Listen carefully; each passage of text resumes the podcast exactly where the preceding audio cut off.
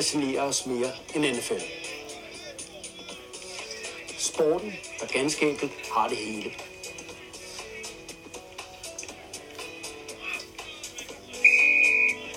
Et spejlbillede af selve den amerikanske sjæl.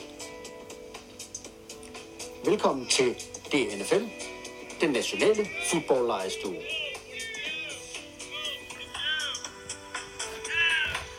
Velkommen. Velkommen til den nationale fodboldlejestue sæson 2, episode 8. Mit navn er Andreas Hoksted, og jeg er flankeret af noget af et vinderhold. Min medvært, Anders Skovgang. Jeg sidder lige her, ja. Goddag, Anders. Dags. Og så har vi vores forsyner og lydhej, Ronny Larsen. Han Ja. skulle, ja. Det er dejligt at have Ronny med. ja, for han skulle været på kursus jo, Ja. men den er ikke kommet. Nej, det er han vel ikke. Nej, fordi Nej. der var for få tilmeldte, Okay, så okay. det, er, ja, det er blevet aflyst. Så, altså, men altså, han var den eneste med. Ja, det ved jeg ikke. Nej. Han kom og sagde, at det blev ikke til noget. Nej. Jeg ved ikke, om det er... Jeg har ikke gået sådan i dybden med det. Jeg stoler jo lidt på Ronny, men måske burde... Jeg ved ikke. Nej, det er sikkert rigtigt. Det er sikkert rigtigt. Nå, men han er her også i dag, og øh, ja, I kan ikke øh, høre ham, men vi vinker til ham. Han sidder ja. over i hjørnet og styrer knapperne. Og øh, ja, Anders, hvem er det nu lige, vi er? Hvad er meningen med galskaben? Hvad er den røde tråd i den nationale øh, fodboldlejstue? Stue? Lars Sten. Lejstue. Lejstue. Det skal jeg sige dig. Det er Sten. Nej, det er det ikke. Det er kærlighed. Det er kærlighed. Ja, det er kærlighed. Det er kærlighed til NFL. Nå. Det er kærligheden til fodbold, og ikke mindst kærligheden til fodboldhistorien. Fordi her i den her podcast, den nationale fodbold lejestue, der var den, dykker vi ned i de emner, vi har lyst til, hverken mere eller mindre. Det vi gider, og ofte med et historisk perspektiv. Altså, det var jo bare lige for lige, hvis der var nogen af lytterne, der havde glemt det. Ja. Eller du har glemt det. Nej, jeg havde ikke glemt det. Hvad er meningen med, med Men- livet, er, skulle jeg til at sige. Det er livet univers og alt det der. Og øh, prøv her. Applaus. Du har, øh, du har gjort det. Du, det er lykkedes dig. Du har været ude og, øh, og ponde. Ja, det har jeg. Og du så det, du var der med. Du pondede øh, barefooted. Det er det, og det har vi jo snakket om i måneder. Og øh, hvad, hvad, hvordan var det? Det var øh, meget stille og roligt, synes jeg. Var det, var det godt? Altså, det var godt. Jamen, jeg mener, at ja, Okay, godt. Pont var jeg ved at sige. Det var vel ikke... Øh, altså, nu har jeg jo ikke sådan en professionel ponderkarriere. Jeg er faktisk godt lidt skuffet, at der ikke er nogen, der har ringet til mig bagefter for at give mig et gig. Men øhm, Ah, Men, nu, øh, nu sælger du den højt, vil jeg synes du det? Jeg vil ja. sige, at jeg er meget imponeret over, du gjorde det. Uh, you faced the music, som man siger. Altså, du, du gjorde det faktisk. Uh, du, dig, dig det. Tony Franklin, Rich Carles. ja. du er jo en lille skare af folk, der har tæsket på, øh, med, med en bare tær på en svineblære. Ja, det er altså ikke så slemt, som det lyder. Du får det til at lyde værre end der. Jeg Så synes du faktisk... prøve den dag. Det var noget ikke noget for dig at prøve Nej, det? det er det ikke. Nå.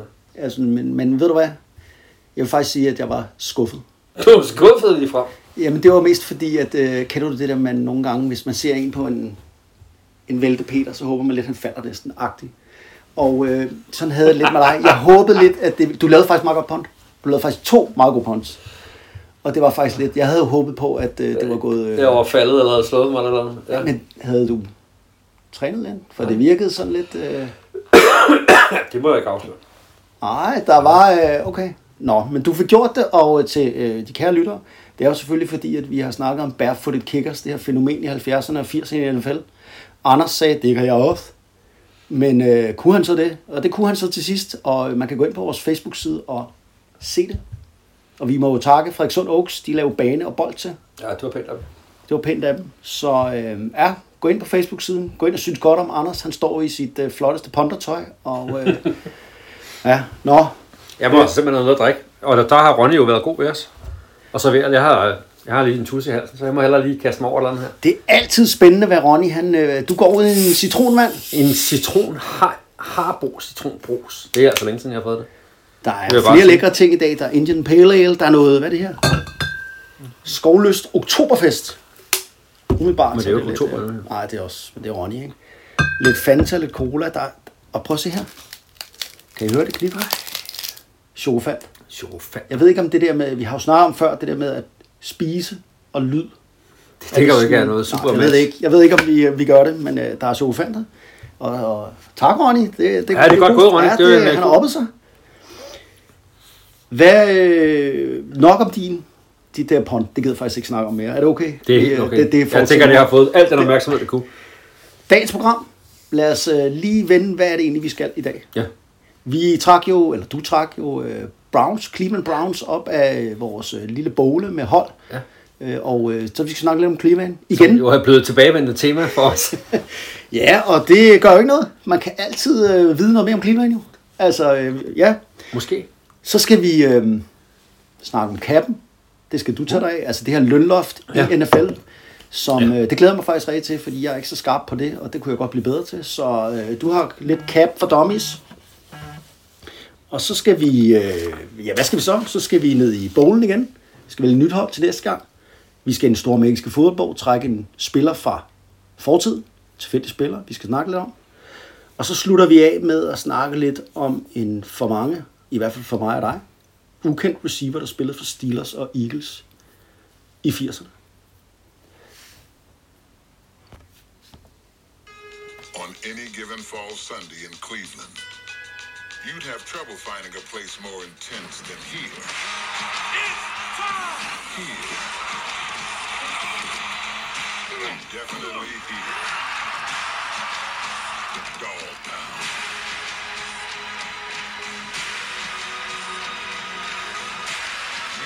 Warned. Beware of the dogs. Cleveland Browns, det er nemlig rigtigt. Det er ikke så mange episoder siden, vi havde Cleveland Browns op at vende i potten her. Vi havde besøg af Vincent Mathisen. Han forkælede os lidt med nogle, øh, nogle Browns-historier, og øh, fortalte om Cleveland by. Fortalte lidt om Dog Pound, som man jo kalder de notoriske Cleveland Browns fans. Og øh, ja, det handlede jo om lidt om 80'erne og 90'erne. I dag der er jeg ved at snakke lidt om Cleveland Browns før det. Vi skal længere tilbage i tiden. Vi skal helt tilbage til, da Cleveland ligesom opstod. Da Cleveland Browns opstod. Øh, Så vi kommer her til at dykke helt tilbage til der, hvor fodbold ikke var det, der var det alt dominerende i USA. Det var baseball. Major League Baseball, som var America's pastime dengang. Øh, tilbage i 40'erne. Men øh, inden vi når dertil, Anders, nu starter sæsonen jo i nat. Cleveland Browns, de ser stærke ud, synes jeg. Ja, det gør de. Man må sige, det er hold med meget, øh, umiddelbart meget talent, ikke? De Ja. ja. har jo virkelig fået skravet en, en masse dygtige spillere øh, sammen. Jeg, jeg, jeg, jeg tænker bare lidt, er det en af dem der, der er hypet? Altså, altså øh, jeg kan meget godt lide ham der, Kevin Stefanski, de har fået sig som, øh, som head coach. Jeg, jeg, Coach of the Year 2020, skal vi huske. ja, en ja, ja, og han, underramt sæson, hvor en ny træner kom ind, blev Coach of the Year. ja Godt men det, det, er, jeg, ham har jeg egentlig også meget god fidus til. ja. Jeg ved det ikke rigtigt. Jeg synes ikke rigtigt, jeg, Du tror ikke på, at de... Nej, det er en svær konference. AFC er i øjeblikket, selvom det var et NFC-hold, der vandt finalen, altså Tampa Ja. Bay, så er AFC har jo virkelig nogle gode hold i Ravens, Chiefs, altså der er mange gode hold. NFC Nord er det hele taget, ikke? NFC Nord. AFC Nord. AFC Nord selvfølgelig. AFC Nord, ja. Lige altså, præcis. Ravens er gode, ikke? Jo. Jeg ved godt, at Steelers har, burde have en masse huller og alt muligt andet, men altså, de plejer jo at vinde alligevel. og. Ja, de var jo også i slutspillet sidste år. Altså, øh, Bengals er nok ikke så gode, vel? Men, men øh, jeg synes... Øh, altså, Baker Mayfield har, var jo bedre sidste år, end han har været øh, tidligere i karrieren. ikke? Især man, de sidste otte kampe var han faktisk rigtig god. man har lov at håbe på, at, at, øh, at det ligesom var ved, men det der med, altså, kan de virkelig holde til det, når det virkelig bliver svært at stramme til, og presset er på dem og sådan noget? Men jeg kan godt forstå, at du har en holdning, eller tænker sådan, også fordi hvis man ser Cleveland Browns historie, så er det jo, de er jo et af de her hold sammen med New York Jets, som altid, deres fans bliver altid heartbroken. Altså man tør næsten ikke tro på det. Det Nej, er det er det. altid galt til Det sidst. går altid galt til sidst. Lige for at nævne lidt stats fra sidste år. Altså, hvorfor er det egentlig, at øh, Cleveland Browns, øh, eller Cleveland fans, tror på det her hold? Og jeg, jeg tror altså også på dem. Jeg tror faktisk på, at de godt, altså om de går i Super Bowl, det tror jeg så måske ikke. Altså, der har du jo stadig Chiefs, som er den her, man skal over, den her forhindring. Ja, og Bills er også gode, ikke? Bills, ikke? Altså, der kan også være noget Ravens, men jeg vil sige, 2020, de vandt deres første slutspilskamp i 19 år, Browns. De, øh, nej, slå røv, de var i deres første slutspilskamp i 19 år. De vandt deres første slutspilssejr i 26 år. Wow. Sidste gang, de vandt en slutspilssejr, ikke? Ved du, hvem der var på lægterne der? Det var, det ved jeg ikke. Vince. Mathisen. Var han det? Det var Vince Mathisen. Det var det, han snakkede om. Nå, har han været 8 år gammel, eller? Nej, det har han så ikke helt. Det er tilbage i, i 94, men, men altså træ, træner Kevin Stefanski, han blev valgt til årets træner, øh, og øh, det er jo egentlig meget godt gået, at han kommer ind i en coronaramt øh, miljø, han kan ikke rigtig nyt system, og det ene eller andet og tredje, men alligevel lykkedes det ham at få ro på den klub der, og få styr på galehuset, som det har været. De gik 11-5. Man skal lige huske, Cleveland Browns i 2016 og 17, to sæsoner, ikke? 32 kampe, vandt de én kamp. Én! Ah, det er Nu, bare vandt de, nu gik de 11-5 sidste år. De har ligaens bedste løbeangreb med Chop og Hunt. Ja. To suveræne running backs. Ja. Og en super o-line. Hvis du går ind i nogle af de her øh, PFF og nogle af dem her, der rangerer spillerne helt ned i detaljen, så har Cleveland Browns de to best rated guards, nummer 1 og 2.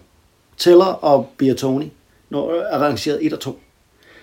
Så har de jo haft lidt problemer på defense, men otte nye starter inden. Jeg må jeg sige, jeg tror på dem. Så, men lad os nu se. øh, mås- Jeg tror i hvert fald på et slutspilsplads. Og hvem er det, de starter mod? Jamen, de starter mod Chiefs.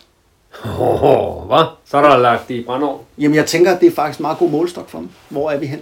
Ja, ja. Altså, for den er overstået. Ja, ja, ja. Ja, det er rigtigt. Og så må vi sige, ja, jeg har også den der, øh, hvis jeg endelig skal tvivle lidt på dem, så er det jo det der med, øh, er ham der Baker Mayfield the real deal? Er han cool, når det gælder? Ja, han er god nok. Men øh, det vil vi se. Men altså, når jeg snakkede lidt om, at vi skal hoppe tilbage helt til 40'erne, og det vil jeg underholde lidt med nu. Fordi det er sådan, vi spoler øh, helt vejen tilbage til 1946, året efter 2. verdenskrig blev afsluttet. Og, øh, ej, ved du hvad, jeg skal også sige, at have noget at drikke også. Ja, skulle du ikke tage og få dig noget og drikke også? Fordi Åh, du, du bliver jo nu ikke tør i er halsen med det, du skal snakke. Ja, nu er jeg ved at tale mig varm, ikke? Jeg Ved tager, at tage dig. jeg tager sgu en bajser nu. Ved du hvad, det er der så veludt. Det vil jeg bare sige. Det er godt hver dag, der. Det må man sige. Nå. Jamen, skål i citronvand, skulle til at Skål! Jeg tager Sagde, en, ja. ja. men det... Der er drenge, og så er der mænd. Ja. Og rigtige mænd kan godt drikke citronvand. Sådan det. Nå. 1946, året efter 2. verdenskrig, der er det sådan, at øh, der øh, starter der en konkurrerende liga op til NFL. Vi har talt om det et par gange, der har været nogle forsøg gennem øh, historien mm. på at lave konkurrerende ligaer. Og der er en liga, der hedder AAFC, All American Football Conference. Den blev dannet i 1946. Den kommer kun til at eksistere i fire år. Altså fra 46 og til og med 49.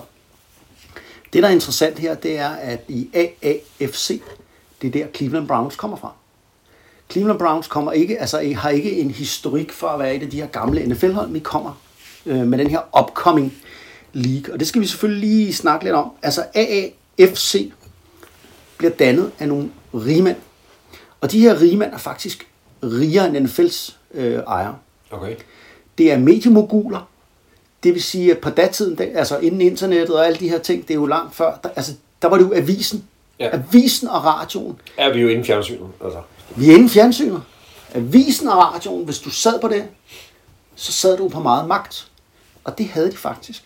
Og derfor så fik det her AAFC en kanon god start, fordi det blev promoveret.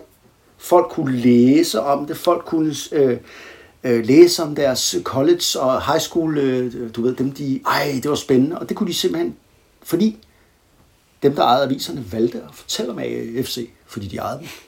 Det er det.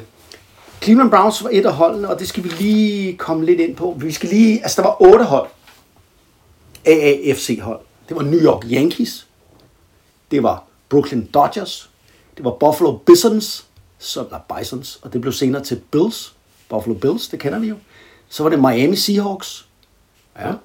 Chicago Rockets. LA Dons. Og San Francisco 49ers. Dem kender vi jo. Ja. Og Cleveland Browns. Dengang i 46, der var øh, NFL bestod kun af, af 10 hold. Så det der med, nå, det er bare sådan en lille, altså kun 8 hold. Jamen prøv at NFL bestod kun af 10 hold. Øh, altså det var sådan, at øh, NFL var faktisk i voldsomme problemer. Fordi 2. verdenskrig havde jo taget rigtig hårdt på, på, øh, ja, på ligaen. Mange af deres unge mænd skulle jo i krig. Ja. Flere holdene måtte jo lukke ned, og nogen må jo, måtte jo slå sig sammen. Øh, dengang var der ikke så mange penge i fodbold. Der har vi jo berømt, det, det var berømt år med Steelers. Ja, præcis. Steelers og Eagles, der slog sig sammen om at lave et fælles øh, Pennsylvania-hold, som så skulle hedde Steelers. Ja, P- ja. Det er The Steagles. Ja. Ja. det er fantastisk. Godt fundet på, ikke? Altså, Okay. Jo, det kunne have været værre. Ja, Ja, det, det Ej, det er meget sjovt. Vi kan huske det i hvert fald. Det kunne vi. Det er sådan i 30'erne, nu kan vi helt tilbage i 30'erne, der er sådan en, en fyr, der hedder Arthur B. Mickey McBride. Han er en øh, forretningsmand der i Cleveland. Han øh, har tjent sine penge på ja, news, men også på taxafirmaer. Og så er han også øh, så er han sådan lidt til det kriminelle også, fordi han øh, står for at lave, have sådan et netværk af bookies med noget med noget hestevedløb. Så han har altså nogle øh, connections med mafiaen i Chicago. Han er kommet til muffen. Han har mange penge. Han vil øh, gerne ind i fodbold. Han vil gerne være fodboldejer. Han vil gerne ind i NFL. Øh, det er bare ikke så nemt. På det her tidspunkt, der har NFL jo et hold, eller i, i Cleveland. Det hedder Cleveland Rams. Det, der hedder Rams i dag, starter i Cleveland. Og de er faktisk NFL-mestre på det her tidspunkt i 40'erne, lige hvor 2. verdenskrig slutter. Og øh, det vil han gerne købe. Og deres ejer, han er, hedder Dan Reeves, er stinkende rig, og han vil jo ikke sælge sit fodboldhold. Men til gengæld vil han gerne til Los Angeles. Så nu begynder der noget at minde om noget, vi kender. Mm. Han vil gerne have NFL til Los Angeles. NFL er sådan lidt, ah, de vil også gerne have et hold i Los Angeles, men de vil jo ikke rigtig åbne døren for det her AAFC, som er der er begyndt at blive snakket om i Cleveland. Fjerner man Cleveland Rams til Los Angeles, så er der en åbning. Men altså ejeren af Cleveland Rams, ja, han siger, prøv at jeg, selvom vi er mestre, så tjener jeg ikke penge her i byen. Jeg vil flytte, og øh, sådan bliver det. Og det gør han. Og det betyder så, at der bliver en åbning for, at øh, AAFC, de kan, ja, de kunne have lavet et hold der alligevel. Men nu kan man sige, nu er der øh, et vakuum. Nu er der plads. Og øh, ham her, Arthur B. Mickey McBride, ham bookien, taxamanden her, han, øh, han får øh, så det her hold i Cleveland, det her franchise i AFC. Og det, der er sjovt, det er jo, at han så, øh, han ved ikke så meget om fodbold, så han spørger lidt rundt om, hvad, hvem, hvad, hvor, hvad med træner, og hvad gør vi? Og så er der nogen, der foreslår ham, du skal have fat i Paul Brown. Og Paul Brown, kære lytter derude, hvis I ikke ved, hvem Paul Brown er, så, øh, nej, så er I ikke lytter her. Altså, Paul Brown er en af fodboldens fædre, kan man godt sige, moderne fodbolds fædre. Paul Brown er en legende i Ohio på det tidspunkt. Han er kun nogen af 30, men han har været high school coach i Massillon, som er en meget, meget, altså det er meget kendt, meget dygtig, og så har han jo været head coach på Ohio State Buckeyes. Et af de allerbedste college hold, hvor han får dem til at vinde første college-mesterskab. På det her tidspunkt er college jo the shit. Det er altså forhold til NFL. Det er det. Altså, Det er det, man så. Det er det, man gik til. Det er det, der. ja, fordi på det her tidspunkt har man stadig det der med professionel sport. Det er sådan lidt ueffent og ikke i orden. Hvorimod college-sporten, som er amatørsport, det, det, det folk, det, det, det er den ægte sport. Men der har han fået Ohio State øh, til at blive nationalmestre. Så han er en varm kartoffel, og det lykkes at sige, skal du ikke være, vil du ikke være head coach her på det her øh, nye Cleveland hold? Og øh, det tager han ja til. Og så hedder de, og så hvordan ender det så med at blive Cleveland Browns, jamen det er faktisk sådan, at det, det, det lå faktisk ikke i kortene. Man holder faktisk en, en, øh, en, øh, sådan en afstemning, hvor folk kan få lov til at komme med bud, og budet bliver faktisk øh, Cleveland Panthers. Men Ja, Paul Brown her, meget, ja, de Paul- Panthers fra er. Cleveland jo. Altså, det er en by, der er kendt for sin panther. Det er jo det, vi, at, men det er jo Cleveland, så det giver ingen mening. Nå. Paul Brown, han er ikke nok med, at han skal være head coach. Han har også fået lov til at blive general manager. Det er jo det, man ser i moderne fodbold, de ja. gerne vil. Han er sådan en Bill Belichick i datiden. Han øh, har simpelthen nøglerne til det helt store. Og han siger simpelthen det der, undskyld mig, men Carolina Panthers. Cleveland Panthers. Nej, slå Cleveland, ja. Cleveland Panthers, det dur ikke. Altså fordi, ikke på grund af, at der ikke er Panther i Cleveland, men fordi, at der har været et hold tidligere i Cleveland, der har spillet en eller anden form for semi-pro, som er rigtig dårligt. Så han siger, at det går simpelthen ikke. Det kan for, vi ikke. Nej, det kan vi ikke hedde. Vi kan ikke, vi kan ikke tage sådan navn. Vi bliver suget ned i dårligdom af det. Sud, ja. Og så ender det jo med, altså, så er der også nogen, der forestiller så kalder vi bare Cleveland Browns i stedet for, for dit navn. Og der er han jo sådan ydmyg. Nej, det går ikke. Nej, det går ikke. Det synes jeg alligevel ikke går. Det var derfor, vi holdt en afstemning jo. Og det var jo, men, det, men Panthers er for dårlig, og så må han jo bøje sig til sidst for det Ja. her massive pres. Ja, ja, ja. ja. Det er jo hårdt jo. Og Han er jo så, en guttermand, så han giver jo ind til sidst. så Cleveland Browns er opkaldt efter deres første head coach, Paul Brown. Altså, hvor er det bare Cleveland-agtigt. Og han, øh, til sidst måtte han jo bøje sig. Ja, vi havde demokrati, men alligevel ikke. Og når I nu peger på mig, så hvad skal jeg gøre? Og øh, ja, altså, det er jo sådan lidt om det. Skal vi ikke lige have en... Øh, jeg bliver frygtelig tørstig. Jo, lad os få en tår drik. Og skål til Ronny. Hvordan er det noget, du tit gør, gør der i øh, citronvand? Jeg kan ikke huske, hvornår jeg sidst har drukket citronvand, så nej, det er jeg ikke. Jeg vidste faktisk ikke, man kunne købe det. Nej, jeg husker det også mest som en barndom. Jeg har heller ikke givet om der smagte sådan dengang. det ved ikke. Det smager okay, men øh, det er ikke sådan, at jeg tænker, åh ja, det var sådan, det var. Nå, Cleveland Browns. Vi kan ikke drikke os fra det. Det er sådan, at AAFC her, ikke? det får faktisk succes. De tjener faktisk flere penge end NFL. Og især i, øh, i byerne, altså i New York, i Cleveland, i øh, Los Angeles og i San Francisco, der går det super godt. Miami Seahawks går det ikke godt i. Og, og sådan er det jo, men når man starter noget op. Noget virker, noget virker ikke. Øh, det gik også godt med indtjening i NFL her efter krigen. Der starter så det, det går egentlig okay. Hvad hedder det? NFL i bedste NFL-stil vil jo nægte at anerkende AAFC. De vil ikke have noget med mig at gøre og sige, at det er en sekunderliga og det ene eller andet tredje. Men altså, det, øh, de bliver jo nødt til at forholde sig til dem. AAFC bliver domineret fuldstændig af Cleveland Browns. Cleveland Browns for første fløjt. Og det bliver et af problemerne for AAFC. Fordi det der med, at holdene skal jo helst spille interessant fodbold. ja, de er bare for gode.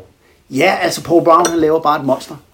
Og han, øh, han smadrer sådan set øh, hvad som helst. Øh, han er jo en innovator. For øvrigt ham, der senere kommer til at ska- skabe Cincinnati Bengals. Der kommer til at vide. Ja. Hvad er det, dem vi skal trække i bogen senere, så vi kan fortsætte? Ja, det ved man jo ikke. Det er jo Det tilfældigt. Ja, ja, ja. Altså, nu lød det jo lidt som om, Du har kun lagt sædler, hvor der står øh, Bengals på over i skuffen. Jeg kan godt se. noget, der også er interessant ved Cleveland Browns, som jeg synes er værd at nævne, øh, det er faktisk, at øh, de 1946, deres første sæson, hyrer de to sorte spillere. Og øh, Marion Motley, som er i dag er Hall of Fame running back, og så Bill Willis, som også er i Hall of Fame, de kommer ind på holdet her. Og det fortæller noget om Paul Brown, synes jeg. Fordi det er sådan, at i, i NFL, ja, der har man godt nok haft sorte spillere før 1933. Men fra 1933 og til her i 1946 har man ingen sorte. Der er det en ren hvid liga. Det er ren racisme. Der er ingen sorte spillere. Det hører man i Cleveland. Lidt senere samme år, så det gamle Cleveland Rams, der råd til Los Angeles, hyrer også to sorte spillere. Men det er under pres. Det er fordi bystyret i Los Angeles siger, I kan ikke komme hertil, hvis I ikke også tager nogle sorte spillere med på holdet. Og så gør de det. Og så man kan sige, Cleveland Browns, det synes jeg er værd at nævne. Altså, øh, det, det kan de være stolte af. De Det er er- forholdsmænd i det der kampen mod øh, det amerikanske apartheid-system. Og så lad mig lige sige lidt om den gode Paul Brown. Ikke? Han var den første, der ligesom fandt på det der med, at man skulle hele års ansætte sine træner. Altså, man skulle tænke fodbold hele året rundt. Det gav ham fordel. Altså, at fortælle ejeren, at vi skal betale løn til vores trænere hele året rundt. Så vi skal studere fodbold hele året rundt. Han opfandt det, der hed messenger guards. Altså det der med, at man havde en, øh, en guard ude på sidelinjen, som kunne løbe ind med spillet, og så byttede man hele tiden. Så han kunne bestemme at kalde spillene ude for sidelinjen. Han opfandt facemasken. Den rigtige øh, moderne facemask. Han opfandt passing treeet. Kan du fortælle, hvad det, nu har jeg snakket meget. Kom lige, hvad er passing tree? Jamen det er i virkeligheden, en, øh, når man tegner de der forskellige mønstre, man løber ruter hedder det, som man løber på en fodboldbane, så, så er det tit sådan, der er ligesom en, der er sådan en go-route, som løber sådan lige ud. Og så Eller kan man sige, post route. Sådan. ja, den drejer sig dybt fra en, fra en, øh, fra en go-route, men det er ligesom, hvis man tegner den streg, der går lige ned ad banen, det er ligesom den simpleste, og så kan man ligesom dreje af forskellige steder, dreje ind af banen, eller ud af banen, eller komme lidt tilbage, og det giver ligesom, det kommer til at ligne et træ, når man sådan tegner. Så et fælles sprog. Ja. Også om nogle ting, man gør på banen. Ja. Øh, og øh, han, øh, det var også ham, der begyndte det der med film study, altså studere øh, modstanderne, men også det der med at ligesom have sådan en klasse, altså en klasseværelse ting, altså med, efter en kamp, så sætter vi os sammen og evaluerer og tegner på tavlen, hvordan gør vi. Det gjorde man ikke før, der gik man ud og spillede fodbold. Og så gik man hjem. Altså, og øh, han, øh, i 1956, det er jo så 10 år efter, der opfinder han hjelmkomplikationen. Det er ham, der kommer det der, man kan tale ind i hjelmen. Det var skide smart.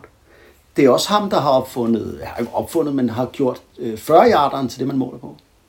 Før han kom til, der, lå, der målte man 100 yard. Men det giver bare ingen mening i amerikansk fodbold. Nej. Det, det giver virkelig ikke Man mening. kan også diskutere, hvor meget 40 yards det Ja, er. den giver måske ikke så meget mening, men en 100 yard tid, den giver virkelig ikke mening. Han opfandt practice squad.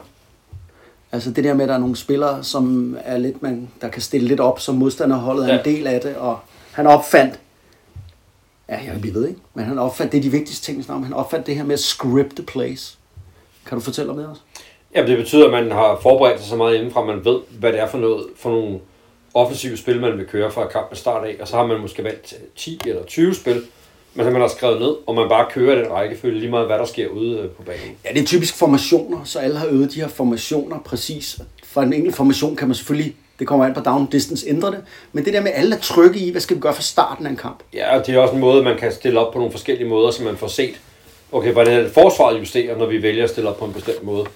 Hvis man har en, en fire receiver formation, og så har man måske en dobbelt tight formation, som er de første to, man kører, så får man også se, hvordan er det forsvaret skifter ud, og hvordan de stiller op, og så har man den viden, okay, det er sådan, de vil forsvare sig mod os, så ved vi det til resten af kampen, så kan vi lave vores justeringer ud fra den viden, vi har, ved at få dem til at vise, hvad de har tænkt sig at gøre.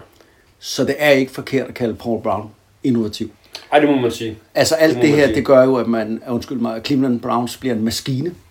Selvfølgelig er det gode spillere, men, men det er jo god coaching, det her. Det Det er jo, man kan sige, øh, den der med de der messenger guards, der skete der jo det, at efter det opfandt, lavede man jo en regel. I dag, der, når du skifter ud, Ja. så må du øh, kun være 11 mand i huddle. Ja. Og øh, det vil sige, at dengang løb der jo en 12. mand ind Ja. og fortalte spillet. Ja. Og så var den samme, der løb ud igen, for han var jo ikke god nok til at en, der var derinde. Skal du gøre det der i dag, så skal du sende en spiller ind med et spil, Ja. som skal skifte ud med en anden, og så skal han minimum være med i et spil, for man ikke bare har sådan en tosse, Ja, der løber frem og tilbage med beskeder. Men, så det har jo været en regel, man har opført for at dæmme op for, øh, for den måde, han, øh, han gjorde det på. Så øh, han har det her Cleveland Browns op at køre. Og ved du hvad? Det der er i det, det er jo, at så kommer vi jo øh, til 1947. Og der kommer flere fans til. Både NFL og AAFC. Men problemet er lidt, og man tjener også flere penge. Problemet er bare, at der er ikke særlig mange hold, der har overskud, fordi der sker jo det, der skete også i 60'erne med AFL og NFL. Det er jo de samme spillere, de byder på. Så der kommer sådan en bidding war, der kommer sådan en konkurrence mellem NFL og AAFC om øh, de gode quarterbacks, de gode spillere, og spillerne får jo meget mere løn, fordi de kan jo spille holdene ud mod hinanden. Ja. Og øh, det betyder, at øh, ja, også fordi NFL bliver jo nødt til, man bliver helt nødt til at matche de andres tilbud, for at være en relevant liga. Så i 1948, så sker der faktisk, men, men man, oh nej, man vil stadig ikke forhandle med hinanden, man vil ikke, du ved, man kriger mod hinanden. Så i 1948, så sker der det, at, at begge ligaer får faldende tilskudstal. Og øh, det tvinger dem så til forhandlingsbordet. Fordi nu øh, man poster flere og flere penge ud i en krig mellem hinanden, og samtidig kommer der færre og færre tilskuere. Det er ikke noget... Altså, så må man gøre noget som forretningsmand, tænker jeg. Ja. Og det gør de. Og AFC, de siger, prøv her. Vi vil have fire hold med i NFL. Og sådan er det. Og NFL siger, nej, nej, nej, nej, vi vil kun tage to. Vi vil tage Cleveland Browns og San Francisco 49ers.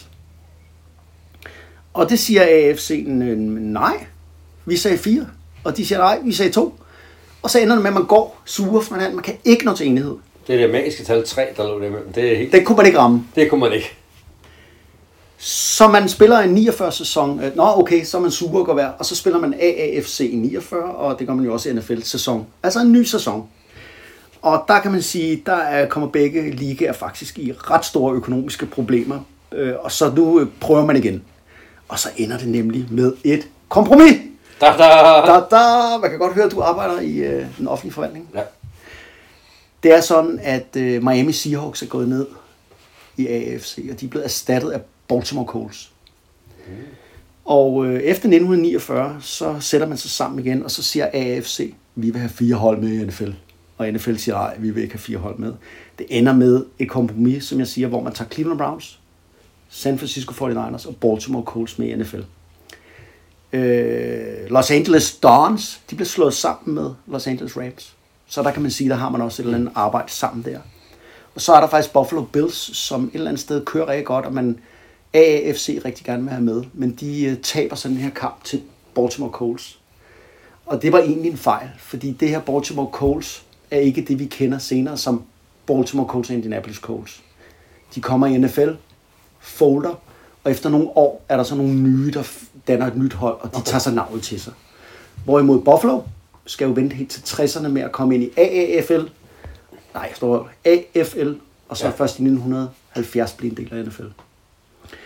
Så det var sådan lidt historieundervisningen her. Og Browns, for det er det, det handler om, de vandt alle fire AAFC-mesterskaber.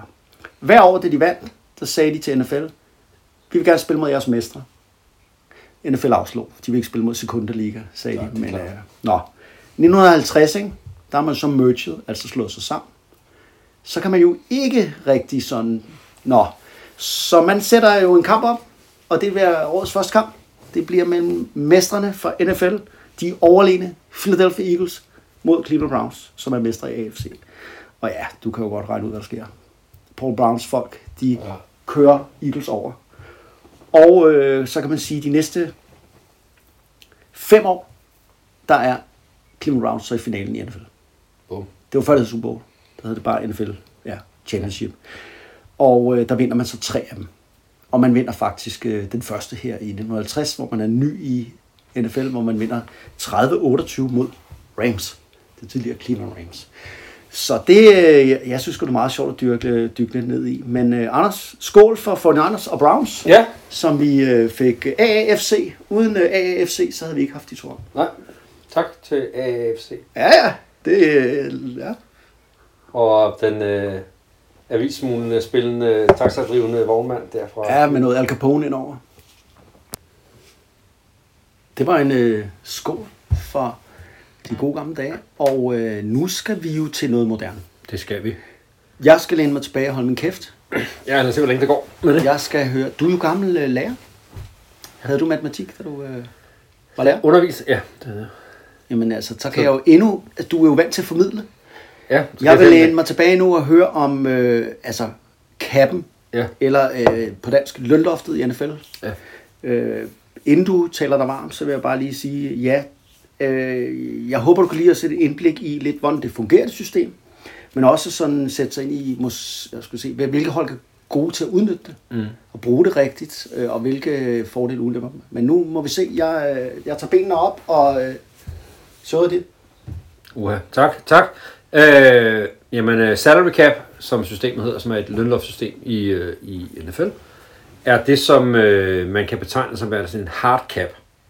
Altså et hårdt lønloft. I andre ligaer findes der andre løsninger på det. Men med det betyder det, at man aldrig på noget tidspunkt i løbet af året kan overskride lønloftet. Mm.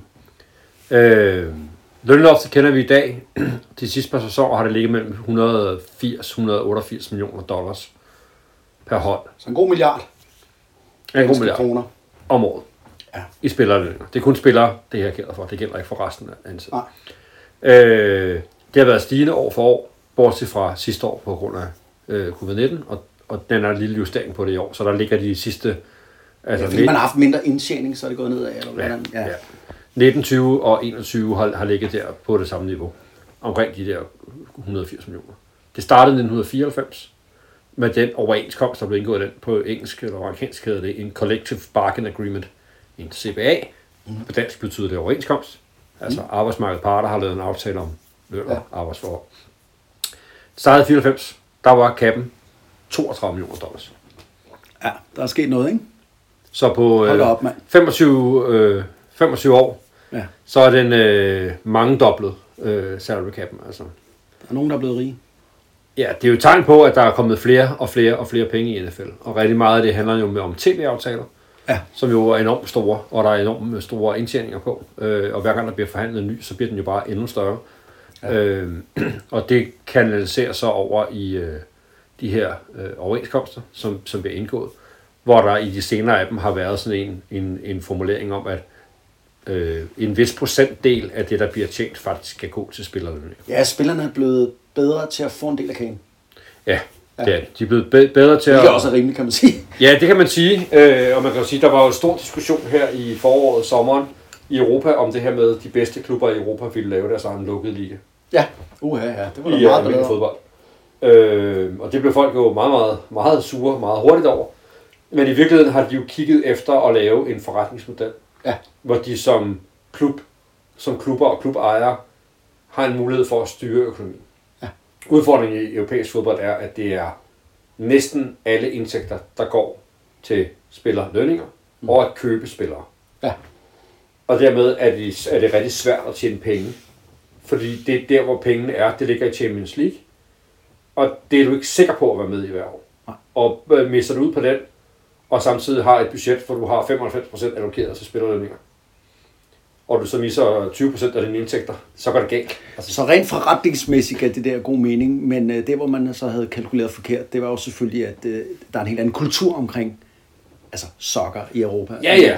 Ja, ja. Men altså, man kan godt forstå, hvorfor der er nogen, der gerne vil gøre det. Præcis. Og det kan man sige, der har de kigget, det er jeg helt sikker på, at de har kigget på, hvad er det, man Ja. gør i NFL. Fordi NFL har gjort øh, flere ting. En ting, vi har talt lidt før, det har været det her med NFL draftet, og hvad det, det betyder. Ja. Og det er jo en model, hvor man prøver at skabe øh, lighed øh, mellem holdene. Det hedder parity på amerikansk begreb. Men det her med, dem der var dårligst året før, de får lov at vælge nye spillere først. Det er jo en mulighed for at gøre de dårlige bedre, ved at de kan få nogle bedre spillere ind. Og dermed lave et bedre og federe produkt, som alle gider se. Ja, nogen kan jo tænke, det her er jo ren kommunisme. Øh, vi sørger Ja. for, at alle er styret af de øh, samme regler, og er ikke, skidesmart. ikke kan gøre noget. Men i, i den her tænkning er det jo lavet som en, en regulering af de kræfter, der påvirker sporten på økonomisiden og alle de her ting, som gør, at vi sikrer, at vi har en så, så ligeværdig... Så kapitalismen sniger sig ind alligevel. Fordi Ja, ja, det er jo, det er jo for at tjene penge. Det, Præcis. det skal man jo ikke glemme. Men, Præcis. men man får lavet en liga, som bliver så spændende som muligt, som så mange gerne vil se som muligt, som så mange gerne vil betale for. Og derfor så kan man så i virkeligheden tjene flere penge. Men man har jo lavet nogle regler, der er ret strikse på det her. Ja. Ja. Men målet er jo, som filmen hedder, Any Given Sunday. Altså en, på en hvilken som helst øh, søndag, hvor der bliver spillet fem, kan et hvilket som helst hold slå et andet hold. Og det er jo vel jo også rigtigt. Og det er, øh, ja, det er det. Og bortset fra, at det hold, der vinder til sidst, er det, man har Tom Brady på. Men ellers Ja, er ja, ja. Men det er ligesom almindelig fodbold, hvor Tyskland vinder til sidst. Ikke? Ja, var det ikke sådan, der var jo, engang? Nå, tilbage til salary cap. Pointen er, at det er en hard cap. Altså, det er det antal penge, du må have kontrakter på for et givet år på et givet tidspunkt. Ja. Hvordan styrer man det? Alle, det, det gør man ved, at hver gang der er nogen, der laver en kontrakt med en spiller, så inden kontrakten er gyldig, bliver den sat ind til NFL's hovedkontor, der godkender den. Okay. Og der sidder nogen, der kan regne efter og Så se, sidder en jurist eller fire. Ja. Ja, eller fire, ja. Ja. Øh, og regner efter. Ja, det er rigtigt. Roger Goodell er også jurist. Ja. Øhm, det, som er i systemet, det er, at man kan sige, salary cap, der regner vi sammen, hvad har vi af kontrakter på et øh, givet år, på de spillere, vi har på vores øh, roster. Mm. Det skal være inden for det loft, der er. Men, så var det jo alt for nemt.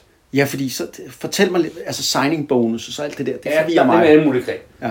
Lad os lave et eksempel. Ja, Vi tager en spiller. Ja. Han øh, er meget god. Han Ja. ja. får en, nu gør vi det nemt for tallene, Ja. fireårig kontrakt Ja. på 10 millioner. Ja. Det vil sige, sådan, øh, hvis det var, øh, mens du gik på arbejde herhjemme, så ville du få en 2,5 millioner om året.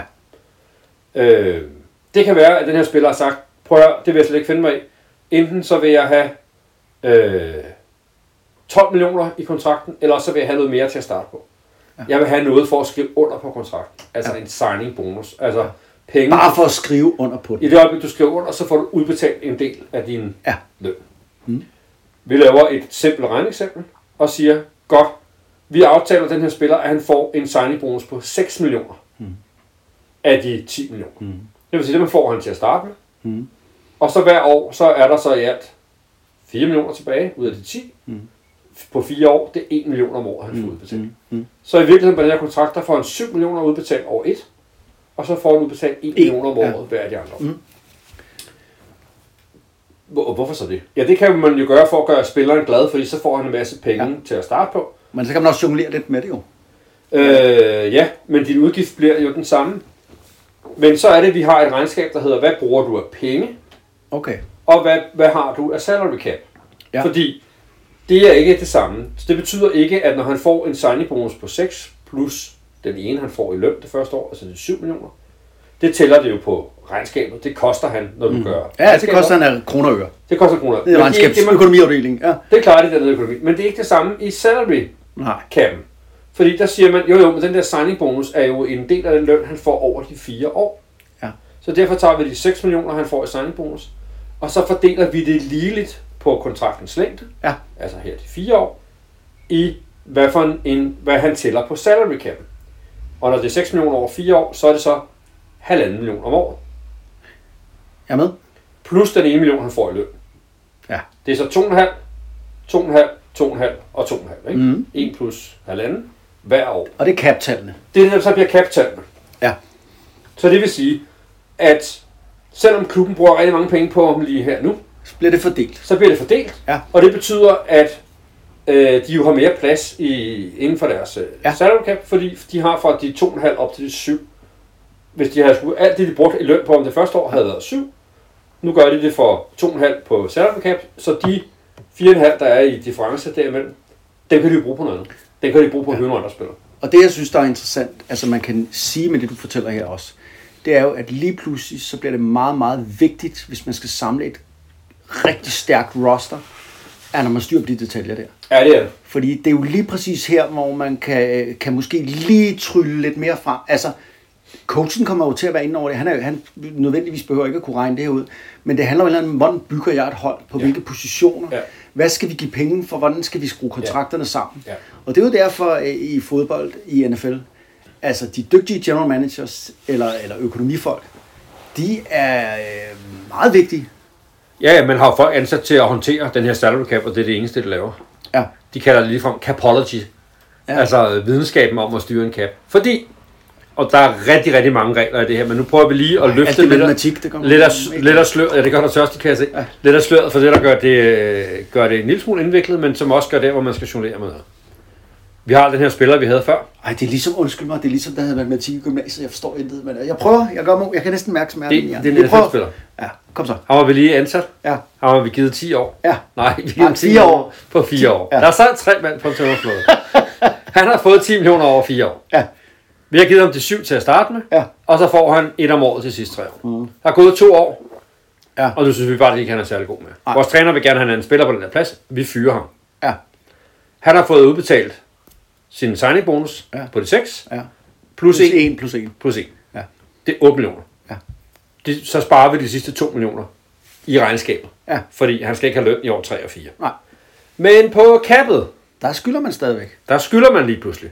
Fordi vi delte jo de Ja. ja. 6 millioner, han havde i, i, øh, i signing bonus ud over de fire år. Det er ikke noget, vi valgte. Sådan er reglen. Altså signing bonus. Så du kan have det der dead cap. Altså, Den kommer vi til lige om lidt. Åh, den kommer vi til lige om lidt. Fordi signing skal fordeles ligeligt over de år, kontrakten var. Mhm. Mm. Øhm, og det betyder, at han, øh, han har fået øh, de første to år, hvor der jo er en salary cap effekt af den signing bonus. Den var på, signing bonus var på 6, 4 år, halvanden om året. Vi har tabt alle vores lytter, men det går nok. Jeg, jeg prøver. Vi kom, kom så. Ja, 6 millioner. Ja. 4 år. ja, Halvanden om året. Ja. De to år er gået. ja. Der er så to år Du har tilbage. ikke mere fyret. Så blev han fyret. Så er der to år tilbage. Der er han jo noteret til at skulle have et Ja. ja. cap hit, altså koste på salary cap på halvanden, Ja. og halvanden Ja. i henholdsvis år 3 og 4. Altså ja, 3 millioner. ja. Og det tager man jo fra det cap, man har. Ja. Ja, den bliver skrevet på øh, bongen. Så der skal man jo, ja, så det, Og- og for det- noget, man ikke har. Ja, altså det er ikke penge, man bruger. Nej. men det tæller ind i regnskabet på det tidspunkt. Ja. Og det er det, man kalder dead money. Ja. Altså det er penge, som er brugt på en spiller, som ikke er der mere. Men det kan jo virke begge veje. For jeg kan huske, i- jeg ved ikke, hvordan det er nu, men jeg kan huske, da det startede det her, man skulle lære det, så kunne man godt hyre nogle meget store stjerner til 12-årige kontrakter. Man vidste godt, de ville spille to-tre år, men så fik man fordelt det ud over, ja. Så kunne man, øh, men, men, men i virkeligheden, så, så lige pludselig, så skub, altså så i fremtiden, Ja, du så man på røven jo. Ja. Et godt eksempel, et nyere eksempel på det, et helt aktuelt ja. eksempel på det, har jo i år har vi jo været Saints, Ja. Som jo godt vidste, at Drew Brees var god, Ja, og de vidste også godt, at han ikke blev ved med at spille. hvis han var gammel. De vidste, at han var ved at være deroppe af. Så derfor har de de sidste 3-4 år lavet lange kontrakter med folk, så de kunne hive nogle flere gode spillere ind, fordi Ja. For at kunne se, om vi- de kunne vinde mesterskabet. de, gjorde, ja, de prøvede at stramme alt andet, de kunne for at vinde det her mesterskab Ja. nu. Og så vidste de godt, at regningen kom om lidt. Men det var nu, de synes, de havde det der window, altså muligheden for at vinde, det var nu. Så derfor så skubbede de, lavede de de her øh, cap tracks. Ja. Og øh, det gør jo så, at nu er han stoppet, Ja. og han havde noget løn, Og de vandt aldrig Super. Men og det vandt også Super og nu nåede de så til, at de skulle betale regningen. Ja. Og det har jo gjort, at de har måttet fyre en lang række gode spillere, ja, som, øh, som de havde sidste år, men som de simpelthen ikke har råd til at give så nu skal de genopbygge med unge spillere. Ja, så nu skal de til at ind, ind og genopbygge. Så det er derfor, de har mistet en række gode spillere. Ja. Ja. Det var simpelthen, at de havde brugt deres cap space, øh, og noget af det har de også brugt øh, forlods, så der simpelthen ikke er plads til. Og der må jeg jo så sige, der virker det jo på en eller anden vis. Altså det handler jo det der med, ja, hvis du er kongen og satser alt det her og bruger alt det her, jamen så er der en pris at betale lige om lidt. Og så er det jo, man skal genopbygge. Så, så det er jo det, vi ser. Altså, ja. der er jo sådan et vindue, hvor man skal vinde inden for 2-3. Nu er det nu. Ja. Vi har også set Rams gøre det for nogle år siden. De var i Ja. Super Bowl, og så gjorde de det. Øh, og de vidste godt, nu har vi to-tre år over det. Det er nu. Ja. Ja. Og hvis det ikke lykkes der, så skal vi altså, så kommer vi til at bøde lidt for det i nogle år. Ja, og den anden ting, der det skal lige være den sidste af de her cap-nørderier, ja. for det kan man grave så langt ned i, det er det her med, at man har en særlig god mulighed, når ens quarterback er ung og mm. god. Ja. Fordi Ja, det er jo klart. så er han på hans rookie deal. Ja. Altså hans, den første kontrakt, han får i NFL, Ja. er på fire år, medmindre man er draftet i første runde, så kan den være på fem. Og det er sådan, det er. Det er en regel. Det er sådan, det er. Og man kan ikke bestemme, hvor stor kontrakten er. Der er lavet sådan nogle øh, lister, ja. øh, hvor den bliver lidt mindre værd, og så kan man gå ind og sige på den, det, det, det er det, du får i løn for din øh, rookie-kontrakt. Kommer russer, kan du høre? Det vil jeg da ikke håbe, det er. En gammel propelfly. Problem, jamen det er jo det. Nå. Øh, og den kontrakt, sådan en rookie quarterback har, er altid meget lavere Ja. i, i lønninger, end den som en erfaren quarterback. Han har måske, en erfaren quarterback koster måske 30 millioner dollars om året, Ja. hvor en rookie quarterback kan koste måske 10. Ja. Så er- Ligegyldigt, hvor god han er. Ja, ligegyldigt på det ved man jo. altså, det ved. Patrick Mahomes blev draftet som hvad, 12. overall det år, han blev. Ja. Og det vil sige, han, han har ikke kostet, han har ikke engang kostet 10 millioner om året. Nej. I forhold til den kontrakt, han så har fået nu, som ligger i nærheden af 30 millioner om året. Det vil sige, der har man luft på 20 millioner om året.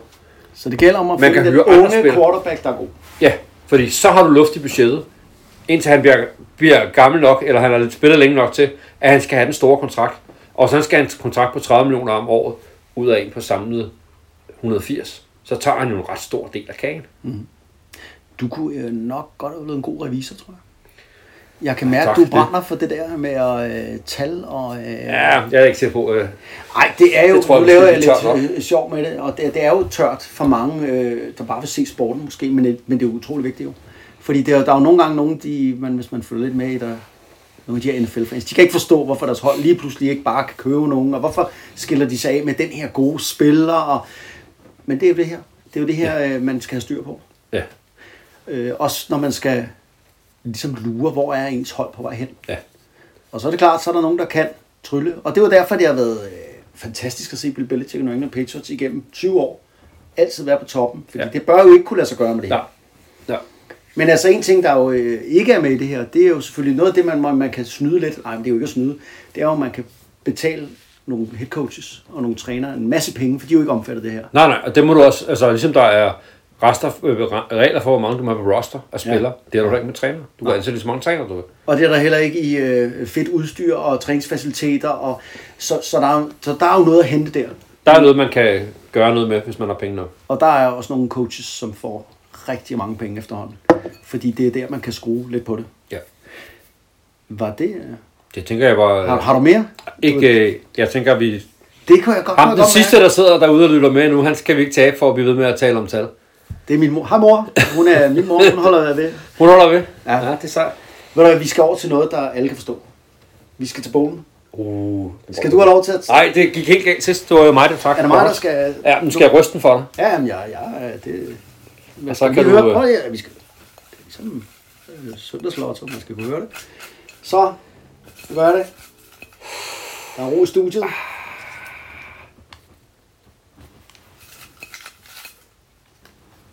Ravens. Uh, Vi skal til øh, Baltimore. vi skal blive i AFC nu. Ja. Til noget øh, fodbold, som er meget anderledes end mange andre spillere, skulle jeg til at sige. Det er lidt øh, old school, er det ikke det? Jo, de har, de har tør gå nye veje. Men Ja, er at del gøre af- noget gammelt. Ved at Ja. gøre noget gammelt, men, øh, men ja, også spændende. Vi skal til. Baltimore, Baltimore Ravens. Der er jo ikke så meget andet at sige nå, og øh, fedt nok. Og ved du hvad? Vi skal, så skal vi, vi, vi, vi gør alle de der ting nu. Nej, ved du hvad? Sofand, Altså, skide være med det. du kan godt tåle. Ja, jeg der er ikke noget med, du skal ud og løbe senere. Jo, man skal, skal noget, stå, en, man skal have noget at stå mod med. Vi er kede af lytter derude, men vi bliver, I bliver nødt til at... Ej, jeg har fedtet fingre, jeg kan sgu ikke få lov at Det var Ronny godt, han kunne godt have... Øh... Skal du have den her der åben? ja, vi må lave en bytter. Det er altså, når jeg har børnene, så kan man sige, her, unger, nu skal jeg lige åbne din slikpose for. Ej, det var lige været træls. Det er altså ikke, det er altså ikke hver dag, jeg spiser, men får sådan en sjov fald. Ej, det, selvfølgelig spiser du en Sofand om dagen. Hold Ja, op. mindst en om dagen. Den store, ja, vi kommer lidt. Magiske fodbold. Sidst så sagde du, øh, hvad var det, du sagde med noget med edition? Du sagde, der kun var lavet to. Og så sagde jeg, hvorfor sidder vi så med det, der hedder First Edition? Ja, og, det, og så gik det så en pros op, og sagde nå, ho, det var jo mig, der havde For jeg troede, det var den eneste. Men her er den jo, sæson 2. Lad os, øh, lad os gøre det. Der er en hund, der har været den. Ja, den er lidt slidt. Eller er det din søn, der har læst den? Nej, det er en hund, en, en hund på et tidspunkt, så man, øh, nu er den død og bort. Den skal ikke røre min NFL ting. Er det dig? Er det mig? Hvem, hvad gør vi? det gør jeg. Nu fik du lov til det andet. Ja. Jeg prøver at bladre lidt her. Ja, men du skal bladre den første øh, halvdel, den anden halvdel ja, ja, om, ja. øh, om statistikker. Hvad så? Du skal du ikke sidde der igen og... Øh, hvad har du, hvad har du trukket? Henry Eller. Ja! Henry! Jeg synes altid, jeg jubler. Der har Ja. vi jo en... Øh, Jeg kunne også have sagt uh, Jack Elina, som står lige ved siden af. nej, hun kender jeg sgu ikke. Nå. Men jeg kender Henry Allard. Klassespiller.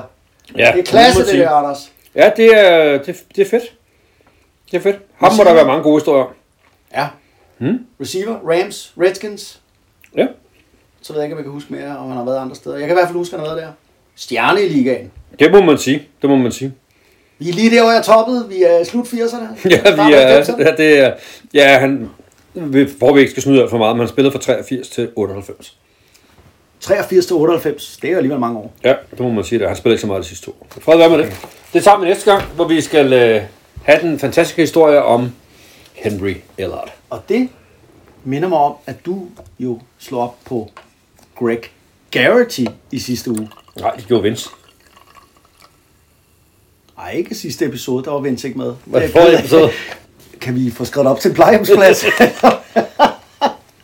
Var Har du nogle øh, connections øh, til plejehjem? Øh, Nej, det var dig, Anders. Der, øh, Nå. du, øh, shit, mand. Er du, helt, øh, er du sikker på, at der kun er citronvand i den der? Det er, nogle, det er en skarp citronvand, jeg har fået her. Ronny, er der øh, tequila i, øh, i Anders? Nå. Nej, det var dig, min ven. Du trykkede på øh, din fede finger ned på Greg Garrity Senior. Og vi anede ikke, hvem helvede er han. Og det er jo også det, den magiske fodbold kan.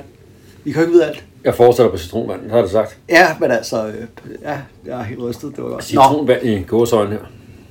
det er faktisk sådan, at øh, den gode Greg Garrity, det er en øh, receiver, som spillede i øh, nogle år i NFL, men han er ikke, du skal da ikke sidde og fifle med den der, du har fået øh, det der der er der snakker, så kan jeg da spise chokofan. Ja, det kan du. Det er sådan, at Greg Garrity, han spillede i NFL nogle år, øh, blandt andet for Eagles, men det er ikke det, han er kendt for. Da jeg skulle sådan grave lidt i ham, hvad helvede kan ham her, så havde han jo ikke rigtig præsteret noget i NFL. Men lad os lige hoppe tilbage til 1. januar 1983, fordi øh, nu er vi i USA, Louisiana Superdome i New Orleans. Vi er til Sugar Bowl, Anders. Du har jo været Superdome, så Det du kan godt sætte dig ind i det, har sådan ind i hovedet. Det er jeg har været der sammen med dig. Og der spiller Penn State Nittany Lions, stort collegehold, med Joe Paterno som head coach, mm. legenden, mod Georgia Bulldogs. Og Georgia Bulldogs, de er favoritter. De er ranked number one, har ikke tabt. Hvem tror du, der fører an? Skal vi høre, om du har lyttet til vores podcast tidligere? Kan Altså på, som spiller, eller som Ja, som spiller. Alt I- dominerende sky, skikkelse. I, hvad år, hvad sagde du, var? Han er en af, jeg hjælper dig med clue. Skal du have clue? Nej, det skal ikke. Han er running back. Og han er Nå, ved Donald Herschel Walker Trump. Ja, Herschel Walker. Georgia Bulldogs med Herschel Walker. De er kæmpe store favoritter. Og det er sådan, at i den her fodboldkamp, der øh, vinder Penn State til sidst. Og det er deres første mesterskab. Så derfor er det legendarisk. Mm. Øh, og øh, ham, der griber den afgørende touchdown, det er Greg Garrity. Må jeg knytte en anekdote, som du siger Penn State? Yes! Ikke så tit, vi kommer til at snakke Penn State Nittany Lions. Ja, der er en helt særlig dansk connection til Penn State. Sådan.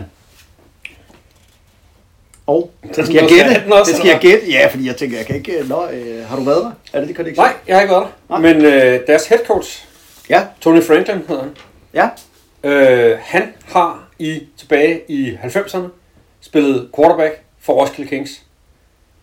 Ej, det er da ikke rigtigt. I den sæson Ej, hvor sindssygt. Mermaid Bowl 5-6 stykker, hvor de slår øh, Towers 62-58, eller hvad den bliver, med den, den anden berømte amerikaner quarterback, Kip Kiso, som det var Towers havde. Den vinder Roskilde Kings med Tony Franklin Er han head coach i Penn State i Han er head coach på Penn State i dag. Ej, hvor sindssygt. Penn State, for dem, der ikke følger så meget med i college football, men vi har jo også at gøre med et stadion med over 100.000 tilskuere. Ja. Et kæmpe college, som jo er altid i top 25. Ja. I, øh, ja, Ja, og, det er og ofte i top 10. Ja. Har en kæmpe Ej, fed anekdote det der. Nå, jamen, altså, og, nå, og Greg Garrity, vi er tilbage i 83 her, han Ja. griber den her touchdown her. Han var ikke en speciel god receiver, men nu var det ham, der greb den her afgørende touchdown øh, i fourth quarter. Øh, og derfor så kom han også på forsiden af Sports Illustrated, som er den her øh, legendariske sportsblad i USA. Ja. Og det er hans jubelscene, og det var øh, hans højdepunkt i hans karriere. Og nok også grunden til, at han egentlig kom i NFL.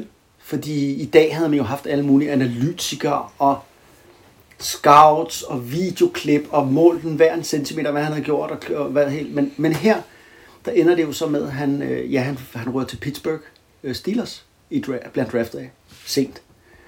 Og øh, det er jo fordi, det er et lokalt produkt. Det er det der. Det er jo, man tager de lokale drenge. Ja, ja, det kan- gør man meget, ja. Man kører ned på Penn State, Jeg siger, hvad så? når man er Pittsburgh Steelers mand, og siger, hvad har I noget godt at byde på, og var der ikke ham på forsiden af avisen der? Og så drafter man ham. Og øh, det er sgu en meget god historie, synes jeg. Altså, øh, nå, han kommer til at spille i NFL, hvor han er sådan en rollespiller. Altså, han spiller, øh, ja, øh, han, han, han griber 82 bolde på syv sæsoner. Øh, scorer en enkelt gang på en punt return. Altså, en stor ting, selvfølgelig, men det er jo sådan en, øh, nå, der hele tiden lige klynger sig til, altså holdet, ikke? Mm. Han, øh, han har selv, øh, han er blevet interviewet ekstremt mange gange, men det er jo ham Penn State tid om den her touchdown.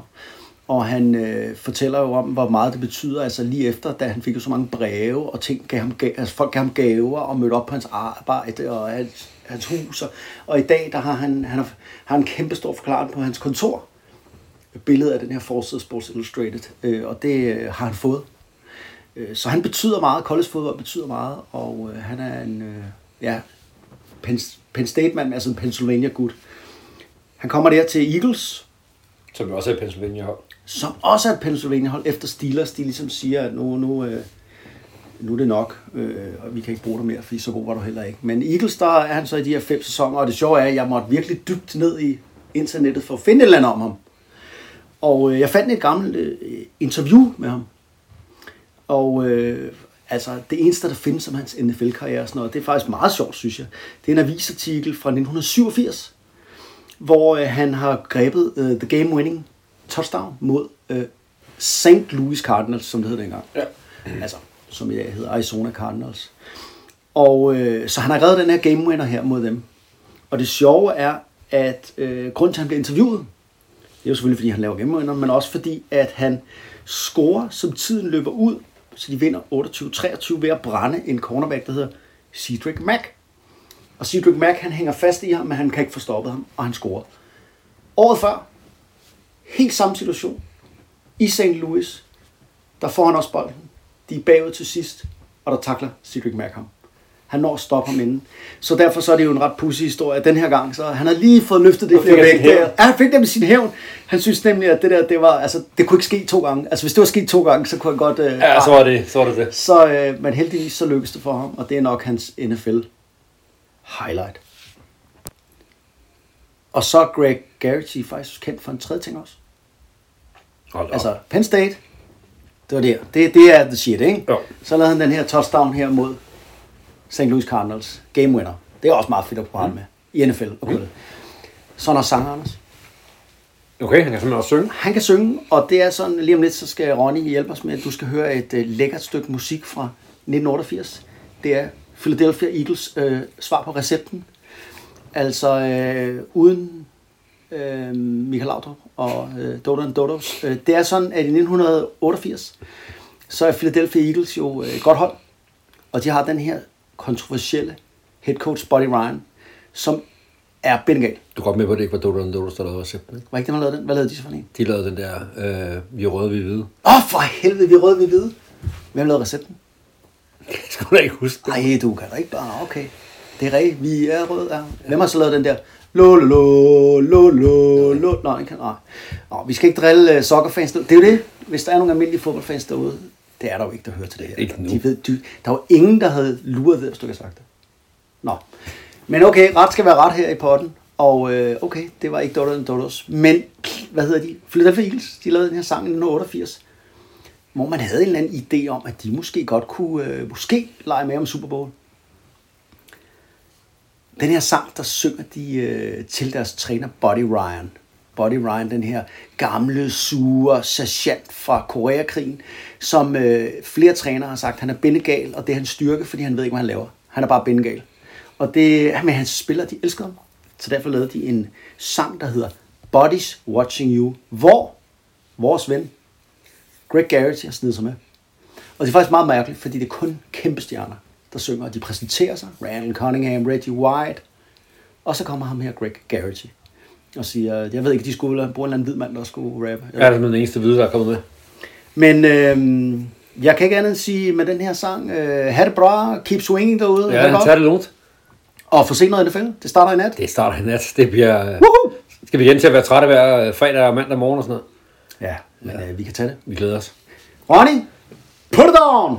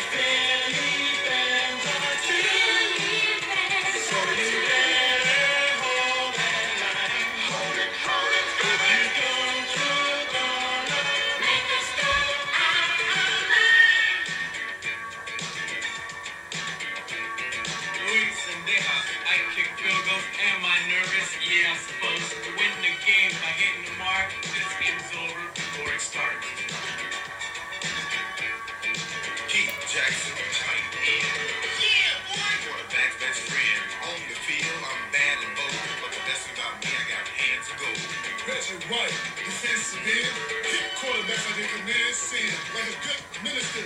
When I'm through, I help them up and say, God bless you.